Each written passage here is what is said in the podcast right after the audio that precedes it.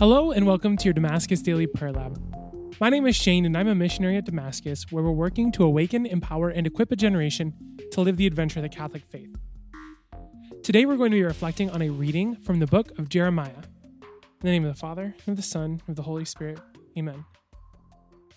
The people of Judah and the citizens of Jerusalem said, Come, let us contrive a plot against Jeremiah. It will not mean the loss of instruction from the priests, nor the counsel from the wise, nor of messages from the prophets. And so let us destroy him by his own tongue. Let us carefully note his every word. Hear me, O Lord, and listen to what my adversaries say. Must good be repaid with evil? That they should dig a pit to take my life? Remember that I stood before you to speak in their behalf, to turn away your wrath from them. So, probably a lot of us get a little bit jaded and cynical when we try to be the better person and try to love our enemy, even if we don't even use the word enemy. And like, here's the thing Jeremiah had every right to just um, like ask the Lord to smite them, to smite these people, um, the people of Judah and the citizens of Jerusalem. But what does he say instead? Remember that I stood before you to speak in their behalf, to turn away your wrath from them. Now, I will be honest, I don't know what happens next in the story. It's been a while since I've read Jeremiah, but the thing is, at least like Holy Mother Church in her wisdom has just these two verses from chapter 18 together. So it's um, chapter 18, verses 18 to 20.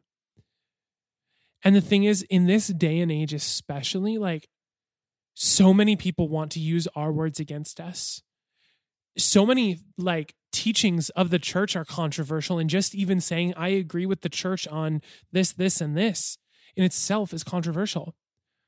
And so let us destroy him by his own tongue. Let us carefully note his every word. But here's the thing. We need to remember to pray for our enemies first because that's what jeremiah did. Remember that i stood before you to speak in their behalf. So we need to stand before the Lord and speak on their behalf to turn away his wrath from them. Because, man, like, I know that I have friends that I have lost because I have become so passionately Catholic, because they just know that the Catholic Church's teachings are different than what they believe. But I still pray for them. Like, I still so strongly desire the Lord's wrath to be turned away from them and that somehow, some way they can know that Jesus is Lord and that I can be with them in heaven.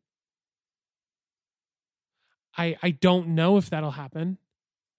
I'm just going to ask the Lord. I'm going to trust that He will do what He will, that He will be merciful and just.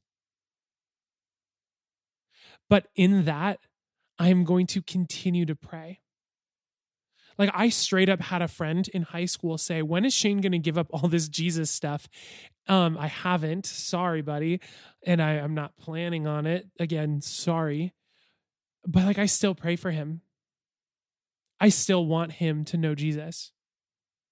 And even if he turns my own words against me, even if like all of this other stuff like plotting and not losing instruction from the priest just because like I'm gone or something like that, like I don't care. I want him to know Jesus. And so take a moment to just think of those people in your own life. Those people that like you might consider adversaries, that it feels like every good you give is being repaid in evil, that they're digging a pit to take your life. And simply pray for them. Just pray for them. Ask the Lord to love them in a more intentional way today. This has been a scripture reflection on Jeremiah. Again, my name is Shane. Thank you so much to St. Gabriel for all the ways they have blessed us here at Damascus. And to learn more about Damascus and the programs and events offered here, please visit us at damascus.net.